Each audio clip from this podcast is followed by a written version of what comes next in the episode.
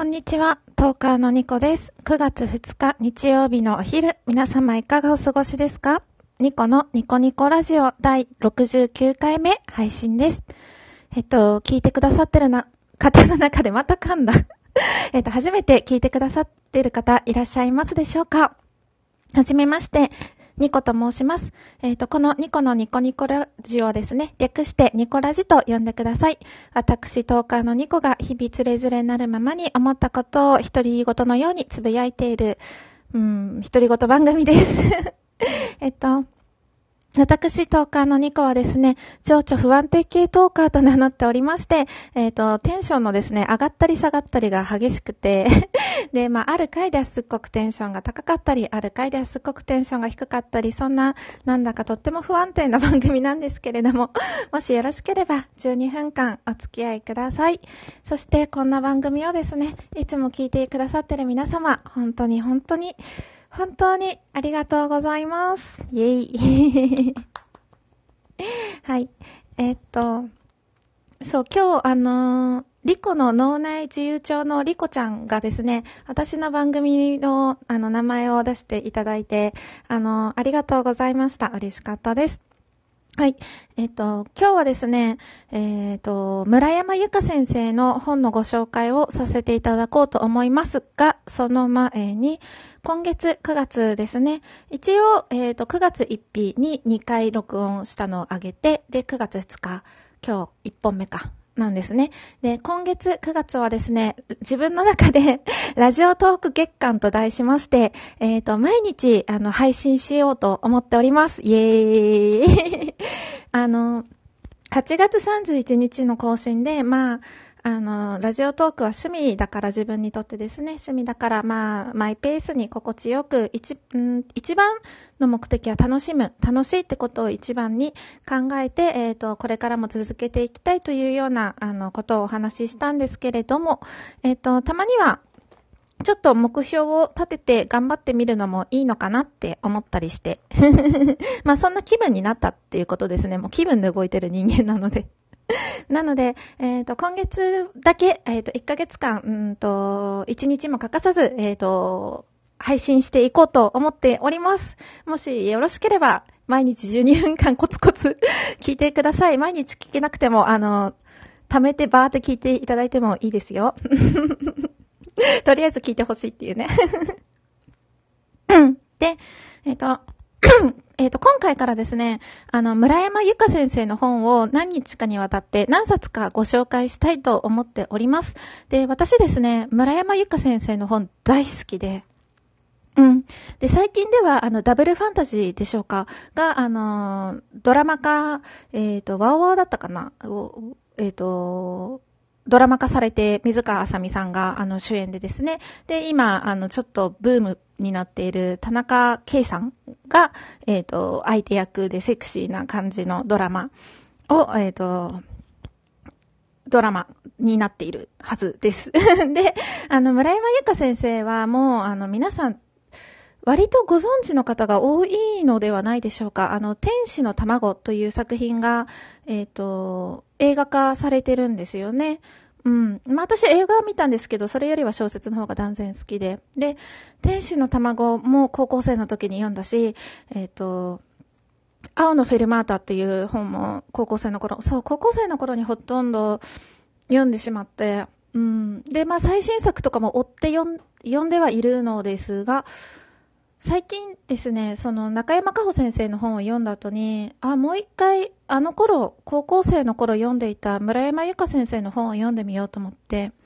あの、図書館でですね、私図書館に通ってるので、図書館で借りて読んでみたらですね、あの頃とはやっぱり違う感想になるんですけれども、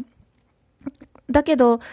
やっぱりいいなって思ったんですよね。なので、改めてご紹介したいと思いました。で、何冊かおすすめの本があります。あの、村山由佳先生の本は本当にね、本当に面白いというか、あの、普段本を読まない人も読め、読めるというか、読みやすい、あの、文字を追うだけで、その風景が頭の脳裏に浮かぶような繊細な表現と心理描写、ああ、わかるわかる、わかるみたいなのが、もう本当共感と、そうですね。もう頭にパッて思い浮かぶような繊細な描写風景とかがあって、ドラマを見ているような感覚で小説が読めるんですよね。そういう書き手の先生というかです。で、えっ、ー、と、何冊かおすすめがあるのですが、えっ、ー、と、まずですね、一番最初にご紹介したい今日の作品はこちらです。じゃじゃん。自分で言うしかないからね、アンドロイドはね。えっと、バッドキッズ、海を抱くです。うん、海を抱くバッドキッズなのかな？ちょっとわかんないんですけど。どっちがどっちなんやろ？えっとですね、この本はですね、実はシリーズ化で第2冊目なんですね。最初にバッドキッズという題名の本があって、で、その次に、あの、海を抱くバッドキッズという本が出されました。で、えっ、と、おすすめしたいのはこの海を抱くっていう方の本なんです。ただ、バッドキッズってだけの題名の小説もめちゃくちゃいいです。なので、えっ、ー、と、これは明日か明後日かぐらいにご紹介したいと思います。あの、別、シリーズ化なんですけれども、別々で読んでも、あの、全く問題ありません。あの、ちゃんと成立している、別々で読んでもわかるような作品になっております。続きものとかではないんですね。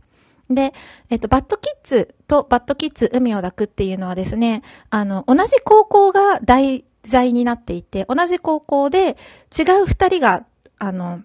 主人公なんですよ。バッドキッズで主人公になった、まあ、二人男女、男の高校生と男子高校生と女子高校生。で、バッドキッズ海を抱くでも同じ高校の、えっ、と、女子高生と男子高校生が、まあ、えっ、ー、と、主人公で、それぞれが友達関係なんですよ。バッドキッズに出てくる子たちと、バッドキッズ海を抱くに出てくる子たちが友達同士なので、まあ、バッドキッズから読んだら、バッドキッズ海を抱くを読んだ時に、ああ、この子バッドキッズで出てた子だってなんか、親近感が湧くというか、そういう視点、面白い視点では読めますね。うん。でも、あの、海を抱くだけ読んでも全然問題ないです。はい。で、これはですね、私が高校生の時に最初に読んで、もうね、学校じゃ読めない。これは。あの、なんで読めないかっていうと、その時の私はまあ、うん、今、今もピュアなんですけど その時の私はもっとピュアだったんですよ。だから、結構ですね、性描写がある、あの、18禁にしなくて大丈夫なのかって思ったんですよね。高校の図書館にあったんですよ。で、高校の図書館にこんな本置いていいのかって思うぐらいですね、ちょっと性描写がある本なんですね。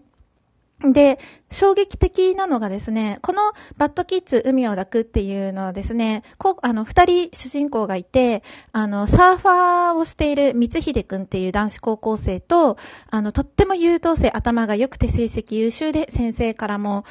あの、あなたはとってもいい子だねって言われるような、りえちゃんというですね、女子高生が、えっと、主人公、ダブル主演ですね。ダブル主演で、あの、二人のですね、視点でどんどん物語が展開していくようなお話です。で、私が、うん、注目したのはこのりえちゃんという優等生の女の子です。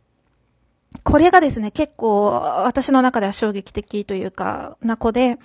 あの、りえちゃんはですね、頭もいいし、あの、もう、行いもね、生徒会とかに入っちゃうような、優秀、優秀でいい子だねって周りから評判になるような女の子なんですよ。でもこの子には悩みがあるんです。うん。で、あのー、その悩みっていうのが衝撃的で、もう、あの、ちょっとネタバレになるので、いや、聞きたくないぞって思う人はここで切ってください。いいですか？言いますよ。ネタバレですからね。はい。えっと、りえちゃんはですね、あの、と、うん、ある悩みを抱えているんですね。で、その、うん、引用になるので本文はご紹介できないんですけれども、私の解釈でお話しさせていただきますと、思春期になると大人が女の子に、まあ男は狼なんだから気をつけなさいとか、男の人はすぐ手を出すんだから気をつけなさいみたいなことを言ってくるじゃないですか。うん。で、りえちゃんも同じように男の人に安易に近づいてはいけませんみたいなことをですね、あの、親戚やら、まあ母親から言われるんですね。でも、りえちゃん自身はこう思うんです。なんで男の人に襲われる心配ばかりをしないといけないんだろう。えっと、私が男の人を襲うっていう心配はどうしてしないんだろうみたいなことを思うんです。そう。りえちゃんはですね、とっても、あの、性欲が強い女の子なんですね。で、こう、工事現場の男の人、汗をね、垂らしながら働いてる男の人とかを見ると、浴場してしまう自分がいるって分かってるんですよ。で、それを自分も客観的に分かっていて、そんなことは誰にも言えないと。浴場してるなんて言えない。ましてや自分は周りから見てとっても優等生な女の子だっていうのも分かっている。ただ、この悶々とした持て余す自分の性欲をどうしたらいいのか分からない。私は異常なのだろうかと悩むんです。で、まあ、なんか、うん、日本日本、日本に限らず、世界的にまあ女性が性に奔放であることはタブーみたいな感じの、まあ、風潮ではあり、あるじゃないですか。そういう風潮があったりとか。うん。で、まあ、そういうのをとっても意識していて、りえちゃんはですね、すっごく悩むんですよ。うん。別にりえちゃんは、だからって言って自分の、あの、本能のままに いろんな人と性欲を満たすために行為を行うとか、そういうことはしなくて、ただそういうこ、うんと、性欲が強い自分は異常なんじゃないだろうかって悩むんですよね。特に何も行動はしてないんですけれど、周りにそんな女の子はいないし、自分だけがそう思ってしまうと、これは私は異常なんだみたいな風に悩むんです。まあ、そんな悩みを抱えたりえちゃんと、えっ、ー、と、とってもチャラいですね、光秀が、サーファーのとってもチャラい光秀が絡んできて、でもと、うんとね、とっても、うん、青春みたいな感じになりつつも、最後、りえちゃんの好きな人が発覚して、で、りえちゃんの好きな人からですね、りえちゃんにある言葉をかけられて、話は終盤に向かっていくって感じですね。私はりえちゃんの好きな人っていうのがとっても好きで、その言葉をかけてくれてありがとうって思った記憶があります。